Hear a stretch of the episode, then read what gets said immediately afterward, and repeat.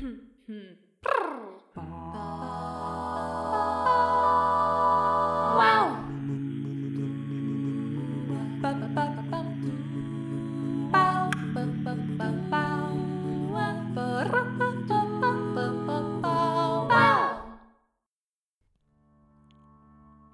Gergő, hogy vagy? Szia Tündi, köszönöm szépen, jó vagyok. Egy kicsit borongósabb most az idő erre Berlinben, de ez, ez talán hozzá is tartozik általában januártól áprilisig, vagy esetleg novembertől áprilisigi időjáráshoz.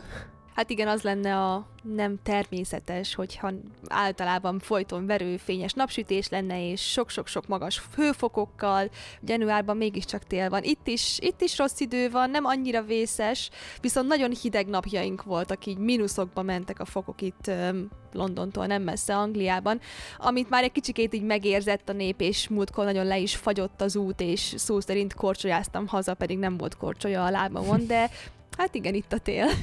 És látom, hogy eléggé elfoglalt vagy ott a laborban. Jaj, Mit is hát kicsikét mondjuk úgy, hogy az, az idegeim széjjel vannak, és rengeteg mindennel vagyok most elfoglalva, mert hát végjáték közelében vagyunk.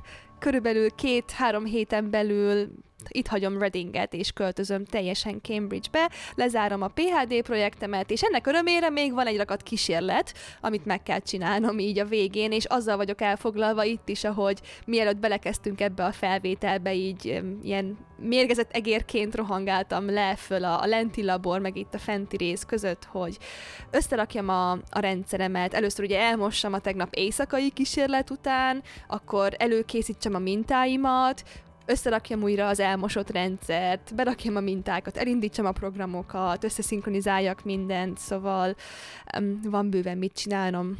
És hát pici kulisszatitok, hogy egyébként most hétvége van, tehát uh, még nem is hétköznap történik ez, hanem sajnos egy hétvégei napon, de hát uh, ennek meg lesz az eredménye, meg fogom szerezni tényleg hónapokon belül hivatalosan a doktori fokozatomat. Szóval megéri.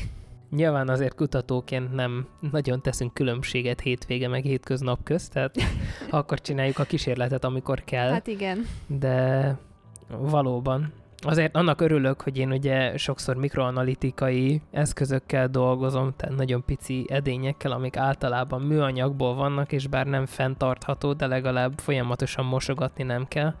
Meg ugye nálunk nem is lehet, mert elszennyezi az eszközt. Igen. De akkor ezek szerint, hogyha végzel, akkor mész Cambridge-be, és ott mit fogsz csinálni? Egész nap csak játszol videójátékokkal? Ó, bárcsak, az milyen jó program lenne. De nem, nem írom a, a doktori diszertációmat. Unalmas. Nekem mondod.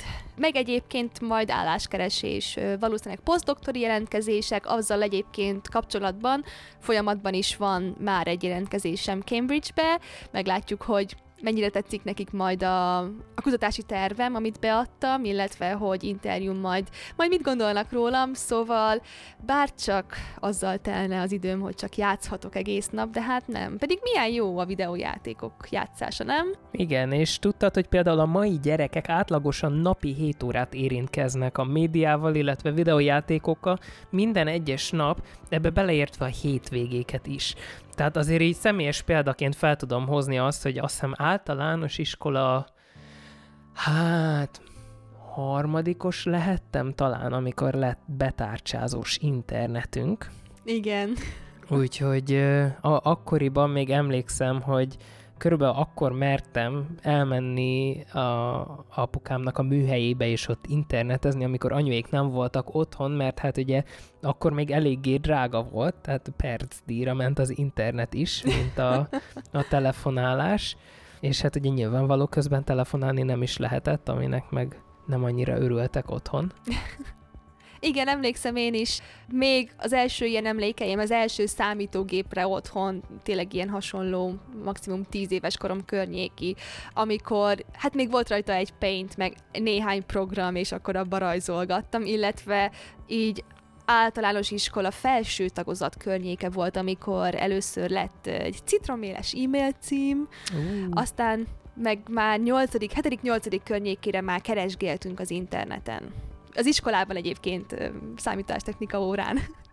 Igen, nálunk azért volt az iskolában ugye szintén internet, és emlékszem, hogy ötödikes voltam, amikor beiratkoztam a weblap szerkesztő szakkörre, ami szerdánként este 5-től 6-ig volt, és, és ezt nagyon élveztem egyébként, ott, ott ismerkedtem meg a programozással önmagával, hogy, hogy ez létezik, meg hogy is kell, mert ugye egész addig azt gondolták sokan, hogy amikor beírsz egy weboldal címet a böngészőben, és aztán azt kírja az, hogy ez a weblap nem található, akkor hogy azt a azt az oldalt úgy valahogy át tudod írni, és akkor az lesz a te weboldalad, tehát az, hogy így tudod, domének, meg ilyesmi, az így meg se fordult az ember fejében még akkor, annyira távol állt tőlünk, de, de akkor is emlékszem, hogy még a, az oktató mondta azt az iskolában, hogy nyugodtan jöhet olyan is weblap szerkesztő szakkörre, akinek otthon nincsen internete, mert szerintem nem voltunk sokan az iskolában, tehát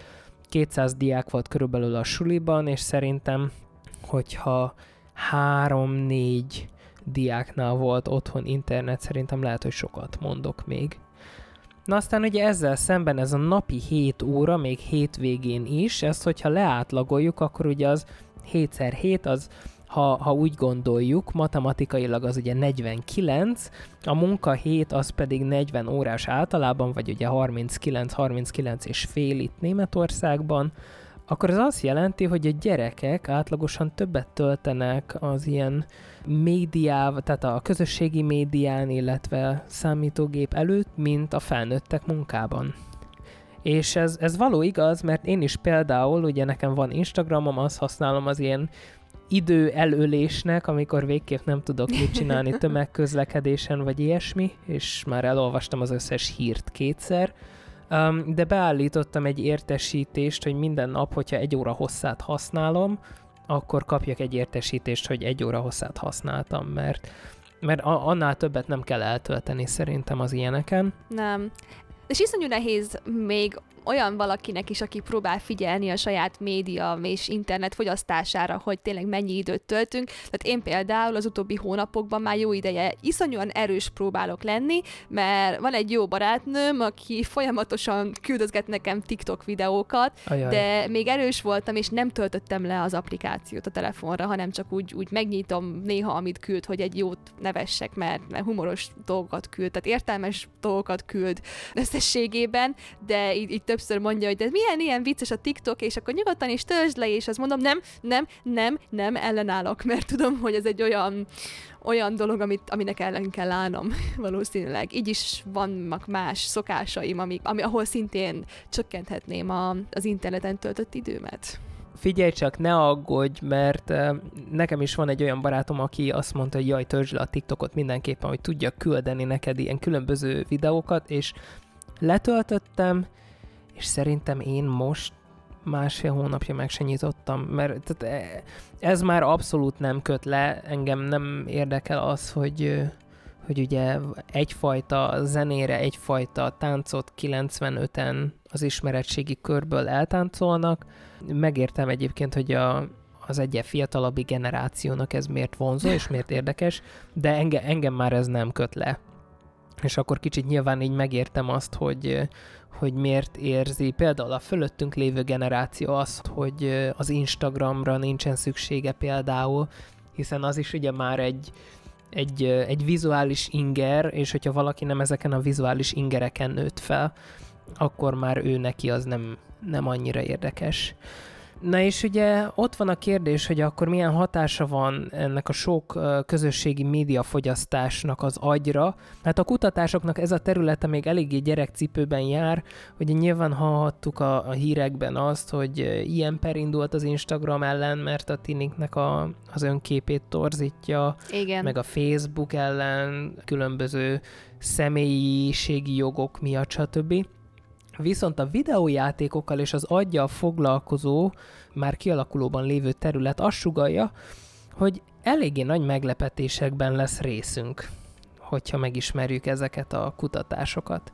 Igen, abszolút meglepő módon ugye azt gondolnánk, és ezt halljuk is, tényleg esetleg korábbi generációk, akik nem nagyon töltöttek időt ilyesmivel, hogy te tényleg megy a panaszkodás folyamatosan, hogy, hogy butítja a gyerekeket, butítja a fiatalokat, és mégis nem ez derül ki sok kutatásból, mert úgy tűnik egyébként, hogy vannak előnyei a, a videójátékozásnak.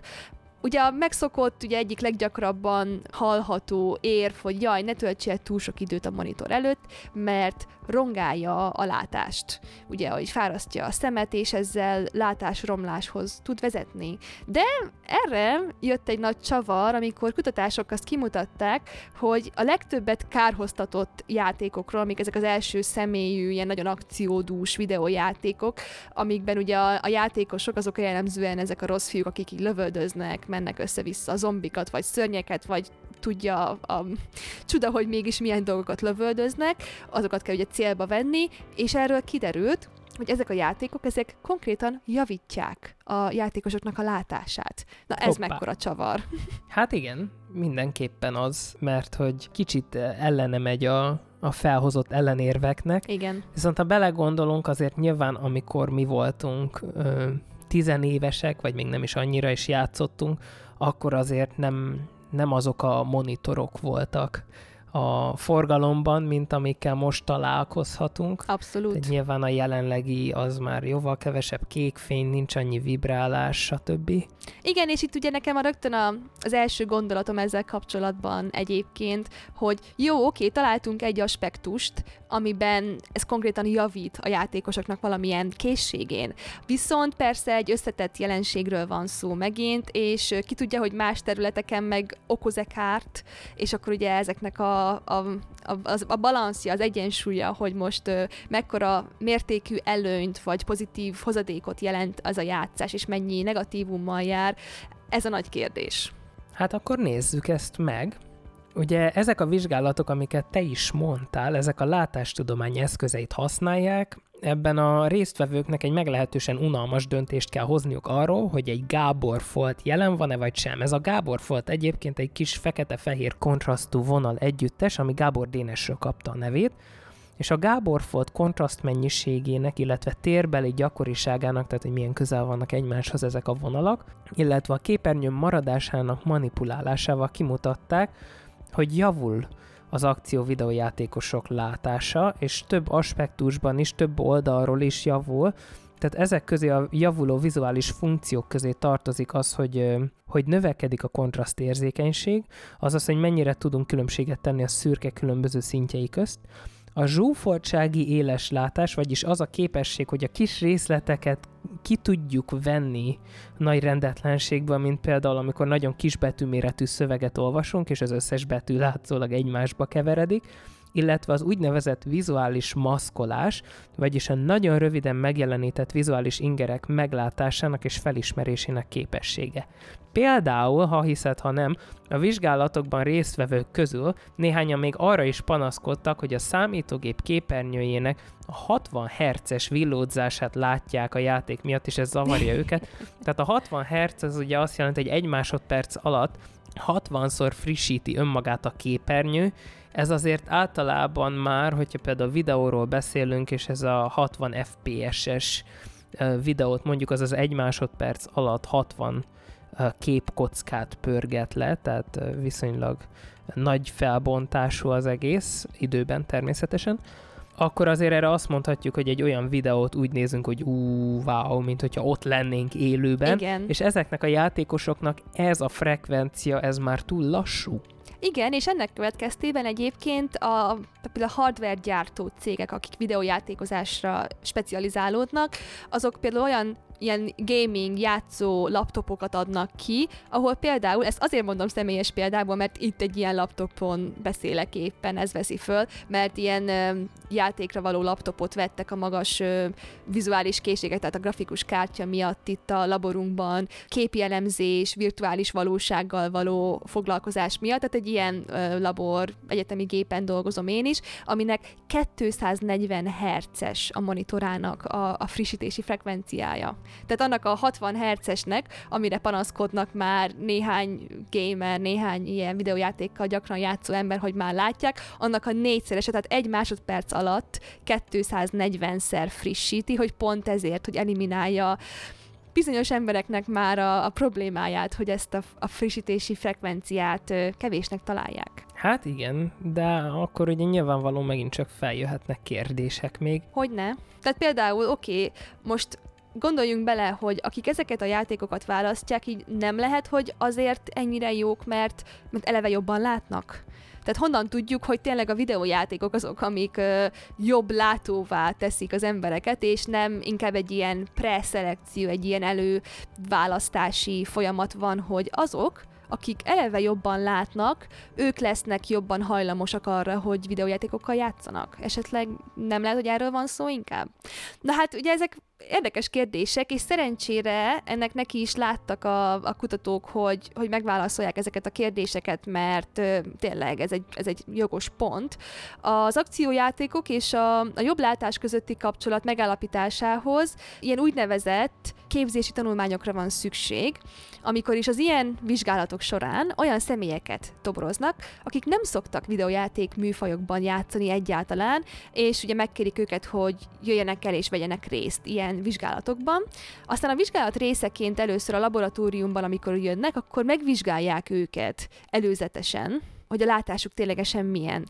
És utána minden résztvevőt véletlenszerűen beosztottak két csoport egyikébe. Ugye volt egy, egy első fő csoport, akik az akció videójátékokkal játszottak később, aztán a másik csoportnak pedig egy control játékkal kellett játszani, tehát ők voltak a control csoport.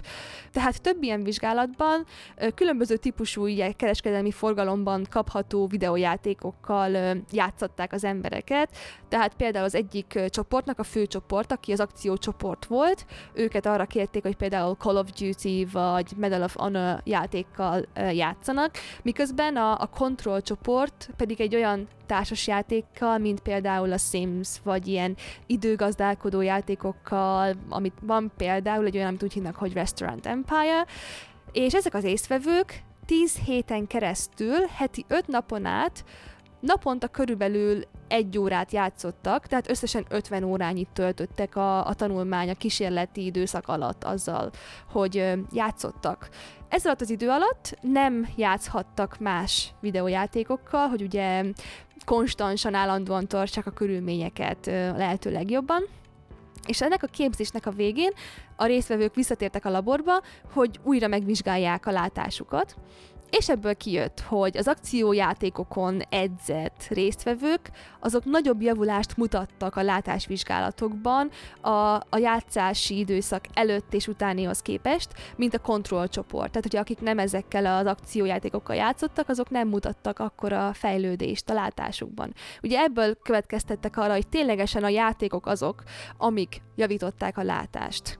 Még mondjuk meg kell jegyeznünk azt is itt, hogy ha a kísérleti terv az nem tartalmazott esetleg bizonyos esetekben kontrollcsoportot, akkor ugye a javulást azt, azt akár különböző zavaró tényezőknek is, is betudhatnánk, tehát például annak, hogy a résztvevők úgy döntöttek, hogy elkötelezik magukat a kísérlet mellett, a, a kísérleti szemétől kapott figyelem is, is fontos, vagy egyszerűen csak a számítógép képernyője előtt eltöltött több idő is lehet, hogy hozzájárult, szóval szükség van kontrollcsoportra, hogy ténylegesen valid, érvényes eredményeket vonhassunk le ilyen tanulmányokból. Hát ez azért mindenképpen eléggé érdekes. Igen, igen, abszolút. Tehát egyébként utána ezek az eredmények alapján több kutatócsoport is elkezdte azt vizsgálni, hogy hogyan lehetne felhasználni a videójátékokat, hogy bizonyos problémákat, tehát ilyen tompalátás, életlen látásban szenvedő betegeknek a, a látás javítására. Ugye ennek a kondíciónak, ennek a betegségnek az idegen neve, az ambliopia, a látás gyengülése, amely a korai életkorban szerzett rendellenes vizuális tapasztalatok miatt következik be. Tehát például, amikor van sajnos ilyen eset, amikor egy csecsemőnél szürke hályok tud kialakulni, aminek a következtében nem jut el fény a szemének a hátsó részébe, mert a lencse elhomályosodik. Szerencsére gyakran előfordul, hogy a szemnek az ilyesfajta problémája az orvosolható, de mivel az agy a fejlődés korai szakaszában nem kapta meg a megfelelő vizuális ingereket, emiatt nem kapcsolja be mondjuk úgy megfelelően a, a vezetékeket, ugye a, a neurális kapcsolatokat, és a páciens továbbra is gyengén lát, annak ellenére, hogy a szemével már nincsen probléma, tehát működő szemei vannak. És úgy tűnik egyébként tanulmányok alapján, hogy az ilyesfajta videójátékok felhasználása terápiaként az, az ígéretes módszernek tűnik, hogy megtanítsa az agyat újra látni rendesen. Na igen, ugye egyébként ennek az ambliopiának a, az angol hétköznapi neve az eléggé jól leírja a dolgot, ugye lazy eye a neve, tehát egy lusta szem, és valóban ez történik, tehát ugye abban az esetben, hogyha az agy nem kap megfelelő ingert a szem oldaláról, akkor egyszerűen nem fog ezzel foglalkozni, tehát akkor másra fordítja az energiáját, és ugye ez, ez van, amikor például a kis gyerekeknél az egyik szem le van ugye tapaszozva, hogy a másik szemet erősítsék, és ennek a javítására állítólag például a videójátékok azok eléggé ígéretes módszernek tűnnek. De ugye felmerül a kérdés, hogy van-e más előny a látáson túl, tudunk-e valamilyen másik mindennapi életre gyakorolt előnyről. Hát az elmúlt tíz évben a videojátékok eléggé sok egyéb előnyét is dokumentálták, ugye nyilván körülbelül annyit, mint hátrányát. A látáson túl az akció videójátékozás, tehát ugye olyan videójátékkal történő játék, ami ilyen akciódus, olyan változatos képességeket tud megváltoztatni és indít meg a javulás irányába, mint például a figyelem, a multitasking, tehát több irányú figyelem, egyszerre ugye párhuzamosan több dologra tudunk figyelni, vagy a tárgyak mentális forgatása a fejünkben, tehát ugye ez a képzeletbeli térlátás, mint például amikor térképet olvasunk, hogy megtaláljunk egy utat. Ez nem jelenti azt, hogy a viselkedés minden aspektusa megváltozik, és természetesen nem is mindig a jó irányba, tehát például a kereskedelmi forgalomban kapható akció videó játékokról mindig azt mondják történetesen, hogy mind erőszakosak, és az erőszak a médiában is, meg a játékoknál is, hogyha ennek kitesszük a gyereket közvetlenül, akkor utána agresszívabb viselkedést eredményezhet, azért azt meg kell jegyezni az aggódó szülőknek itt, hogy ezek az eredmények sokszor olyan kutatásból jönnek, ahol a kutatási módszertan még jó esetben is mondjuk azt, hogy megkérdőjelezhető, és ez természetesen nem jelenti azt, hogy sok olyan kutatás, aminél megfelelő a módszertan nem erre a következtetésre jut, csak inkább azt mondanám, hogy még úgy is, hogy én soha az életben nem tudtam egyébként videójátékokkal játszani, tehát rossz is voltam benne, meg engem aztán abszolút nem kötött le, tehát hogy én általában időpocsékolásnak éreztem azt, amikor ilyenre adtam a fejem, úgyhogy semmiképpen nem vagyok lefizetve valamelyik nagy számítógépes játékgyártó cég által, hogy most ezt itt népszerűsítsem a hallgatóknak, de a, a tudomány megfelelő művelése iránt viszont el vagyok nagyon kötelezve. Igen, ez egy összetett kérdés már megint. Én csak erre azt mondom, hogy ugye a probléma talán ott tud kezdődni, hogyha a gyerekeket kontroll nélkül hagyunk, és ha nem értik meg, hogy ugye van különbség videójáték és valóság között. Most mondok egy másik analógiát, egy példát. Van valaki, aki például szeret járni boxolni, és jár konditerembe, vagy jár boxklubba, és tanul ugye kontrollált körülmények között küzdő sportokat. Most ezek a személyek, ezek nem fognak kimenni csapatostul az utcára, és bárkit, akit meglátnak, azt összeverni, mert az egy sport, illetve ugye ott van egy ilyen része is, hogy például feszültség, stressz kiadása. Tehát csak azért, mert valaki mondjuk számítógépes játékok keretében kiad feszültséget, vagy ilyen erőszakosnak látszó, erőszakos tényleges játékokat játszik, attól függetlenül nem fog kimenni, és utána kezébe venni egy fegyvert és lövöldözni. Persze, tehát ez, ez nagyon sok oldalú dolog, és nyilván mondhatjuk azt is, hogy valószínű itt megint csak ugye a, még a, amikor a mi generációnk volt gyerek, akkor azért még nagyon új dolognak számítottak ezek a számítógépes játékok, hát pláne ezek az össze-vissza öldöklős játékok, és azért nyilvánvaló az, hogy a gyereket elvisszük például karate edzésre, ahol szintén a gyerek nem azért megy, mert milyen jó, hogy ott engem megfegyelmeznek, hanem azért, mert lehet püfölni valamit. Igen. De, de az már egy régóta ismert dolog volt, ugye nyilvánvalóan nem voltak olyan előítéletek, míg a számítógépes játékok nagyon új dolgok voltak, és hát az, azzal szemben lehettek aztán előítéletek. Ugye a mindennapi életre gyakorolt hatásukat például jól illusztrálják a nem annyira régen végzett tanulmányok, amelyek szerint a laparoszkópos sebészek, tehát a számítógépes műtéteket végző sebészek, illetve ezek a nagyon kicsi, vagy a felnyitásra járó műtétekkel szemben, ugye ez ilyen pici lyukakon, kevésbé invazív módon végzett műtétek. Tehát az, az ilyen műtéteket végző sebészek jobb sebészek, hogyha videójátékkal játszanak, és egy olyan vizsgálatot csináltak, amelyben fiatal, tapasztalatlan laparoszkópos sebészeket, akik videójátékokkal használnak, összehasonlítottak olyan tapasztalt sebészekkel, akik sok éve használják ezt a laparoszkópiát, viszont számítógépes játékkal nem szoktak játszani, és a kutatás azt találta, hogy a tapasztalatlan sebészek gyorsabban végzik a műtéteket, és jellemzően kevesebb hibát is vétettek.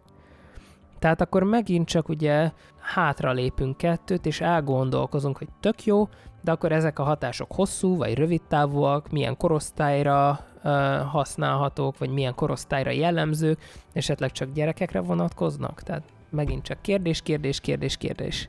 Igen, és ezzel kapcsolatban azt találták, hogy ezek az előnyök, ezek úgy tűnik, hogy hosszú távon megmaradnak, és hosszú távon tovább előnyök maradnak azok számára, akik videójátékozásból fejlesztették a látásukat például.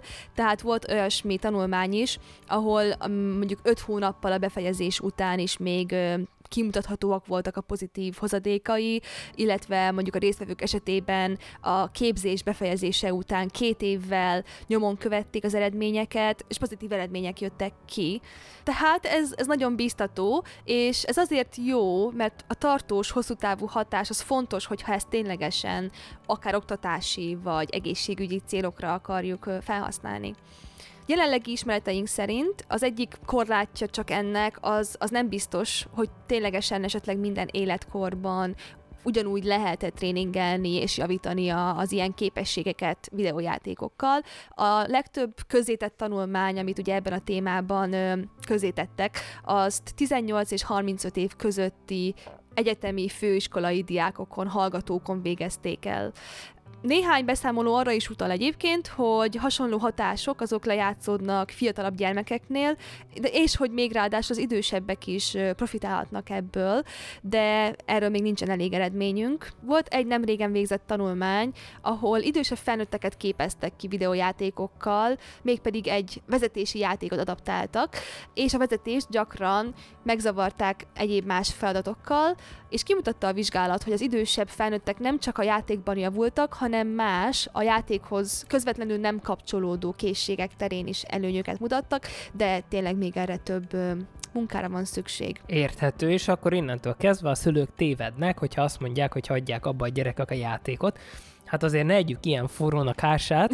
Először is, hogyha minden tevékenységet túlzásba viszünk, akkor ugye az rosszat tud tenni. Tehát ahogy túl sok vizet, ha fogyasztunk, kitekintés, túl sok az itt mondjuk napi 5 liter, akkor az árthat az egészségnek, vagy a túl sok testmozgás is ugye rongálhatja az izmokat, hogyha nem vagyunk rá felkészülve megfelelően, így tehát a túl sok videójátékozás is árthat az agynak, az egészséges életmódnak is tartalmaznia kell ugye testmozgás, megfelelő táplálkozás, és emellett a szellemi stimulációt és társas tevékenységet, tehát hogyha magányos emberré válik valaki, aki órákon át csak egyedül játszik, az ugye nem annyira egészséges, és a szülők joggal harcolnak ez ellen, ha bár hozzá kell tenni azt is, hogy manapság sok ilyen játék az már internettel működik internetes kapcsolaton keresztül, élőben tudunk játszani másokkal a világ bármely pontjáról, és ugye sok introvertált, tehát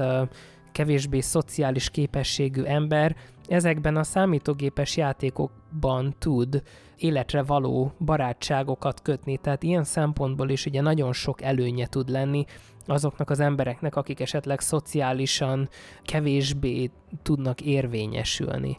És akkor ugye egy kényes kérdés az, hogy oké, okay, akkor mennyi játék a túl sok mégis, Hát a tudományos tanulmányok semmiképpen nem mentség arra, hogy a játékkal való tombolásra adjunk okot.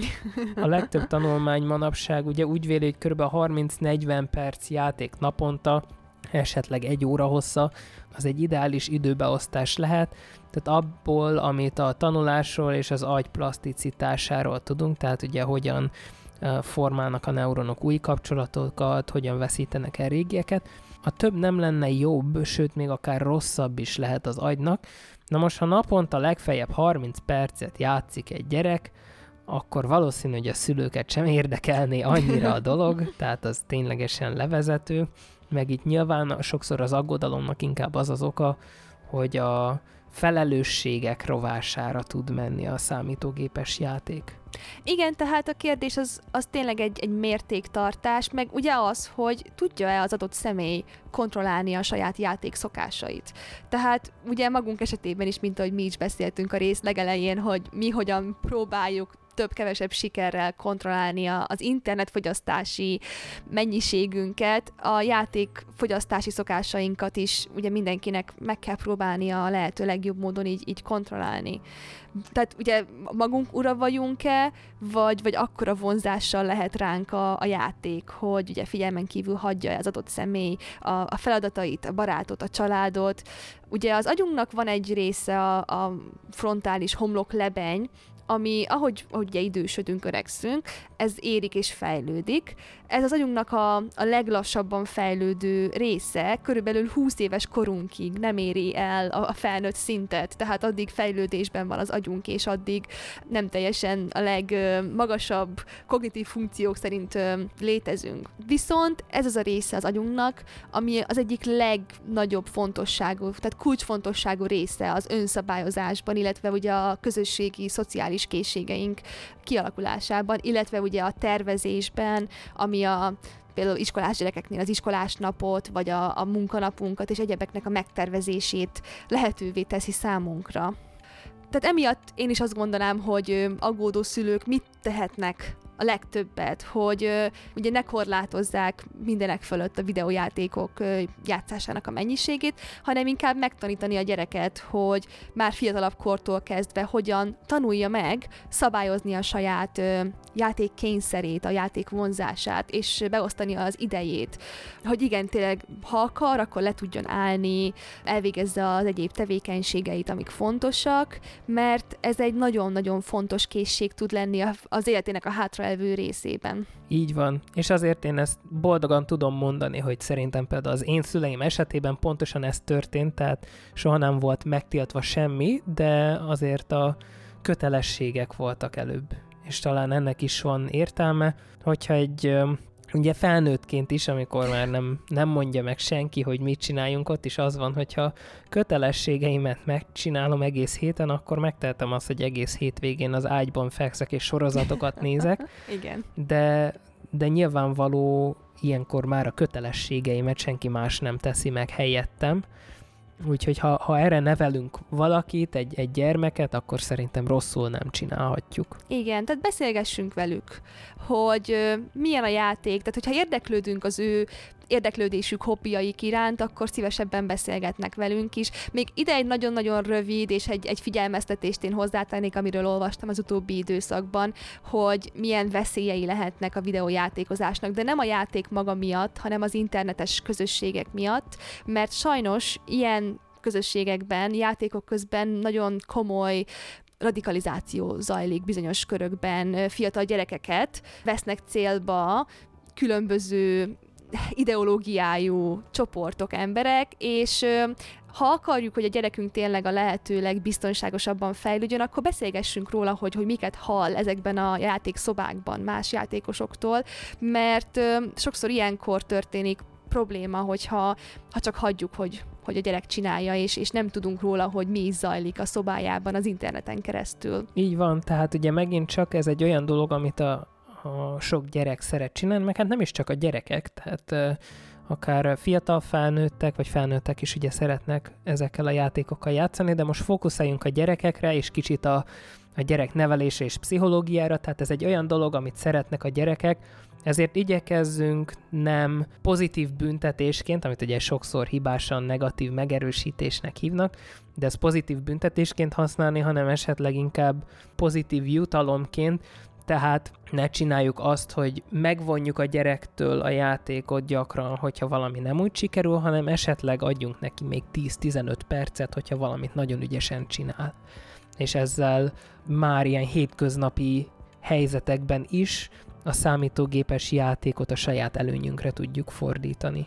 Igen, szóval újfent szerintem nagyon érdekes témakörről beszélgettünk. Hogyha ezzel kapcsolatban maradtak bármi kérdéseitek, akkor továbbra is megszokott módokon nagyon szívesen várjuk őket, például a Facebook oldalunkon, vagy YouTube-on a videó alatt. A Spotify-on hallgató közönségünknek ugye továbbra is mondjuk, hogy mindig elérhetőek lesznek ilyen kis rövid, egykérdéses mini kérdőívek minden résszel kapcsolatban, ahol várjuk visszajelzéseiteket, és várjuk egyébként továbbra téma ötleteiteket is szintén, mert rengeteg nagyon jó ötletet kapunk már mostanában, hogy konkrétan elárasztottatok minket jobb és jobb ötletekkel, amikről majd sok érdekes részt készítünk a következő hónapokban. Igen, tehát ez a rész maga is egy hallgatói kérés volt, és nagyon örültünk, hogy ezt felhozták, hiszen azért mi sem tudunk minden témára gondolni, és számunkra az a legfontosabb, hogy olyan témákat hozzunk el nektek, ugye, ami, ami számotokra érdekes. Igen. Szóval várunk vissza titeket sok szeretettel a jövő héten is. Így van, sziasztok! Sziasztok!